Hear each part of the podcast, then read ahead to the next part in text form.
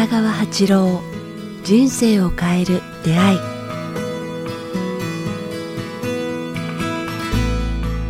こんにちは早川洋平です。北川八郎人生を変える出会い、えー、今日もやってまいりました。北川先生よろしくお願いします。よろしくお願いします。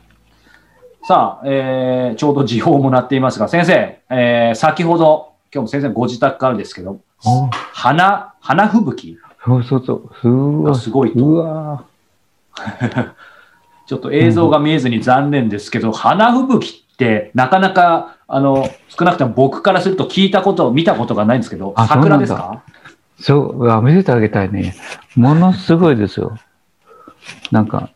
ものすごいです。はい。あの、まあ、表現としては、小さな数百匹か、まあ、千匹に近い、はい。なんか、あの、スズメがこう、うわーっとこう、なんか飛んへで、ー景色を遮って、あの、白いはい。ピンク色の小さなスズメが舞い散ってる。自由に飛んでるっていうか、ずーっと上まで、風に沿って上まで上がって、なんか、うん。景色の向こうが見えないくらい豪華ですね。いやーその花自体はね、あの見えないですけど、これ YouTube でご覧になっている方は、その先生の今の目のキラキラした花吹雪を見る、キラキラした目を見ると、なんかすごい想像が膨らみますね。あそううん 本当にすごいな。ありがとうございます。いい季節ですね。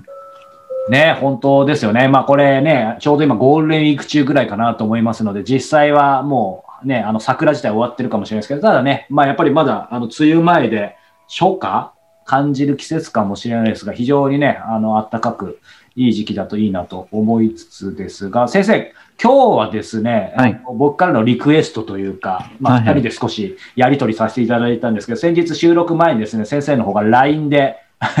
もうそのまま読んでいいですか？はいはい。はい。あの、こんなメッセージいただきました。もう布団です。座っています。えー、にっこりマーク。ブログ書きました。昔のから見つけましたということで、心の修正、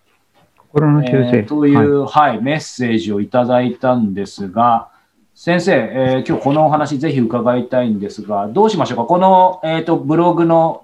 えっ、と、この心の修正の後の文章を読みましょうか。あ、はい、読んでください。そう覚えてないんですよね。ははいい。続けてまず読みますね。はい。はい。えータイトルが心の修正。えーこの後文章続きます。えー心癖、口癖はなかなか直せない自分自身で自分の習慣と心の汚れを清めるのは難しい。お金のことや対人関係など、えー自分中心で濁りの多い川にどっぷり使ってしまった人生の後半で自分で自分を洗うのは難しい。そんな時には湧き水を取り入れるといい。つまりきちんと生きている人、心の死にあって自分を正すチャンスを逃さないことだということで。本当にその通りですね。自分で言っておかしいけれども、うんなかなか取れたと思っても、本当にシミっていうのはまた、あの、顔、シミと一緒で下から浮かび上がってくる。あの、なんかこの怠け性とかなんとかいうのは、よほど起こりないとなかなか治らないですね。本当に。心のシミっていうのはなかなか取れない。でもやっぱ取らないといけないですね。うん早川君どう思心のいます？シミ。いや、なんかお話を伺ってて、そうですね。こ怖いのが、こう、先生、今お話伺ってて思ったんですけど、その自分でね、自覚できるときはいいですけど、それこそこういう先生の心の修正って今日のようなタイトルを聞かないとなかなか気づかない時があるので、そことそれこそどう向き合うかというか、まあ先生がおっしゃったようにここに書いてある通り、なんでしょう。やっぱりきちんと生きている人、心の死にあって、まあ、まさに僕だと北川先生が一番大きな存在ですけど、そういう方とこう対峙しないとなかなか難しいなとそうですね。そう、なんか、我々は誤解してしまうところ、早川君あると思いませんか？本を読んだり、いい、はい。え映画を見たり、なんかなんかすごい深い、あの、うん、知識を持った方の心の本やいろんな物語を読んで、なんか知識で、あの、それをこう修正できるっていうような、まあそれが教育なんでしょうけれども、はい。なんかそういう脳が勝手にそういう本を、その、そんな事実、ここの締めと、とこうやって取ればいいとか言って、あ、そうやったら取れるんだとかいう、すごく感動するような物語を読むことによって、こう自分がを修正できると脳が思い込んでるようなところがあると思うんですね。思っちゃいますね。まさに左脳ですね。で、知識で自分の人生を変えられると思ったら、やっぱとんでもない、えー、心のシミの方はとんでもないですね。欲とかね、はい、嫌うとか、うん、怒るとか、はい、なんか、えー、なんか自分の中の心の癖とかいうのは、あ本当に取るのとっても難しいなっていう、うん、今、私70年生きてきて、はい、なかなか取れないっていうことに気がつきましたね。30代、40代、50代の頃の方がなんかもっとそれをきれいに取れると 思ってたんですけども、今頃になってまたこう古い趣味、心の癖があってで出てきている自分を見ると、本当に難しいなと思うんですね。先生です。もうそういうふうに感じられるきっかけが最近でもああるというか、あったということですか？そうですね。あの、まあ、最近の方が年取ってきて、なんかかえって昔の市民の方を深く感じると言いますか、まだ取れてないやっていうところが、なんかこう、ありますね。本当に綺麗に生きてる人を見てる見てると感動はするんですけども、よし、あんな生き方をしようと思ってやってきたんですけど、実際は、なんか、急になんか、うん、欲が先行したりしますね。うん、やっぱ痛み、ね、はい。先生に伺いたいんですけど、こう、なんて言うんでしょう。あの、誤解を恐れずに言えば、そうと、まあ、今、まさに伺って思ったんですが、先生をもってしても難しいっていうことで、ますます思ったんですけど、いわゆる、こう、今、心のシミというか汚れっていうのは、うん、まあ、一時的にね、あの、落とすとか、綺麗に流すことはできても、やっぱり基本的に人間、その人その人が持ってる本来のそういうシミとか癖っていうのは、あの、基本的にはまあ、言い方がいいからですね、消えないもので、ただ、消えないからといって、えっ、ー、と、何にも手を打つ手がないわけでなくて、消えないからこそ、またほっとくとすぐ汚れるからこそ、えー、先生がここで書かれたように心の死に例えばあって、こう常にそういうふうにやっていかなきゃいけないよっていうことで、そういう解釈でいいんでしょうか？そうですね。それで、えー、それしかないと思うんですね。まあ、心の選択ですよね。こう、あの、洋服とで、はい、あの、真っ白な綺麗な木綿のシャツに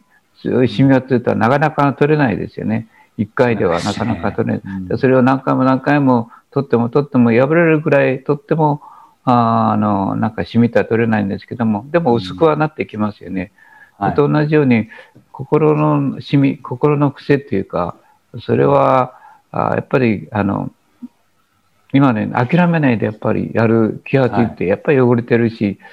修正していく必要があるなっていうことを、それは生きる今世与えられた人生の一つの生き方、あその目的なのかもわかりませんね。人を嫌うとか怒りやすいとか妬みやすいとか、はい、ついつい傷つけてしまうとか、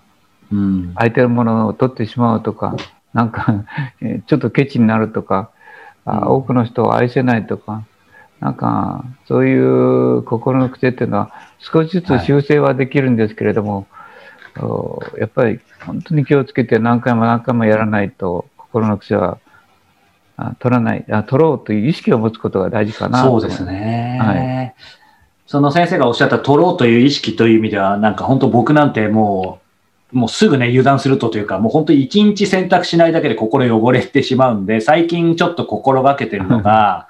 こう、先生もね、あの、そういうお話させていただいたことはあるかもしれないですけど、それこそよく自分の夢とか目標、希望、未来のことを、まあ紙に書くと、やっぱりね、視覚化していいって言うじゃないですか。で、私もそういうことは心がけてすごくいいなと思ってたんですけど、やっぱり去年の年末ぐらいからいろいろ振り返った時に、このまさに心の汚れとかシミとか、毎年同じことを繰り返してるなってすごい 反省して、そで、ねはい、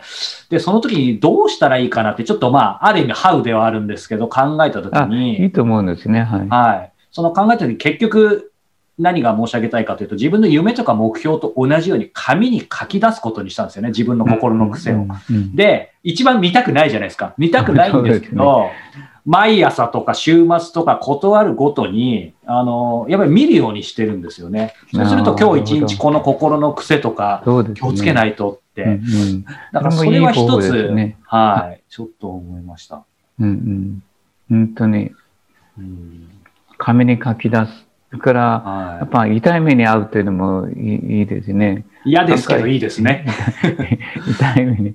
歯を磨く、えー体を洗う、髪を洗うと同じように、やっぱり心を洗わないといけないってことですよね。そうだと思いますね。だから、うんまあ、こういうあのもの、あの、ね、早川君とのラジオとか、こういうのを通して、みんなにこう、そのことをこう意識してもらうっていうのは大事なのではないかなと思うんですね。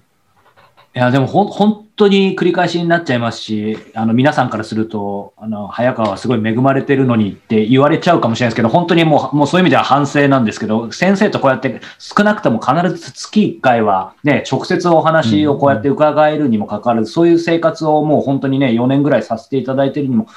かかわらず、本当にまだまだだと思うのは、まあ、今日のテーマそのものですよね。あんまり嬉しい例えじゃないですけど、やっぱりどんなに先生のような方とね、まあ、さっきも先生冒頭でお話しされたように、例えばどんなに素晴らしい本読んだとしても、やっぱり常にちゃんと選択できるのは自分しかいないですよね。そうですね。脳は理解してくれるんですけどね、まあ、心と体は全然なんか向いてる方向がちょっと違う感じがしますね。でだから、まあ、そういう意味でこの間の断食なんかはもうとってもおすすめですね。断食すると、まさに。なんかね、すごく心身が清められるんですね。わわずかな期間だけれども、心のシミをと取れるという意味では、断食とはおすすめです。というのはなぜかというと、なんかこう、辛い出来事にあって修正するよりも、はいなんか自分から求めて自分の心をきれいにする方のが、生き方としては積極的で、こう、いいのではないかなと思うんですね。いい方向に行けるのではないかなと思うんですね。あのこう向こうから受ける、一方的に受けて強引にあ自分の人生の嫌なところをこうトラブルとしてこう引き受けて修正していくっていう形がありますよね。自分の心の歪みが、歪みはやっぱり。周りの人にこう痛痛みと衝突、トラブルとして生じますよね。うんだそれを受けて自分はあ悪かったなっていう修正していくはいことができる、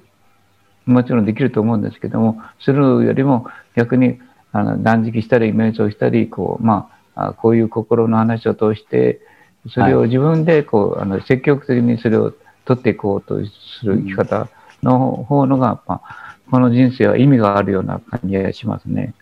ちょっと説教っぽくなって申し訳ない。いえいえ、ありがとうございます。先生、最後にちょっと伺いたいんですけど、いわゆる心の死にね、あって自分を正すチャンスを逃さないことだっていうことで、まさにね、僕にとってはもう先生で、あの、以外の何者でもないんですけど、これあえて伺いますが、北川先生にとって心の死っていうのは今いるんでしょうか？まあもちろん、あの、生きてる方、そうでない方で全然構わないんで。ああ、やっぱりいますよね。ど、どん、どんな方ですか？あ。差し支えなければ。いや、全然差し支えないんですけど、やっぱ、なんか、少年、少女期の汚れてない心を持った人っていうのは、あが一番美しいなと思うんですけど、あー。まあ、あの人物的にはやっぱりキリストやお釈迦様みたいな方ですね。うんうん。なかなか普通の平凡な人はい。中にも美しい人はいますけども、うん。ずーっとそれをこう目指している人っていうのは非常に少ないので、絶えず多くの人々を救おうと思っている方はやっぱり素晴らしいなうん。って今なかなかいないですね。うん。だからあでも、まあこうやって自分たちが唱えていかないといけないなと。唱えつつ、身寄りしつつですね。うんうんありがとうございます。私も大したことないので、本当に失敗ですし、欲が深いし、深いシミ、もう最近ここの、あの、70、70になってきた顔のシミが出てきて取れないように、うーんと恥ずかしいなと思ってしまうんですけど。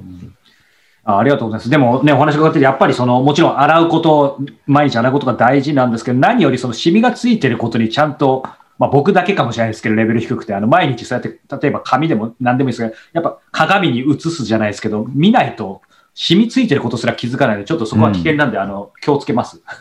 いやいや、早川君偉いですよ。やっぱ、やっぱそういう意味では。なやっぱそれはこう、めあの別に褒める という意味ではなく、なんとなく清潔清潔感とか雰囲気というものに出ますもんね。背筋が伸ばすとか、なんかそういう、やっぱ気をつけてシミを取ってる人は、あやっぱり清潔感がありますもんね。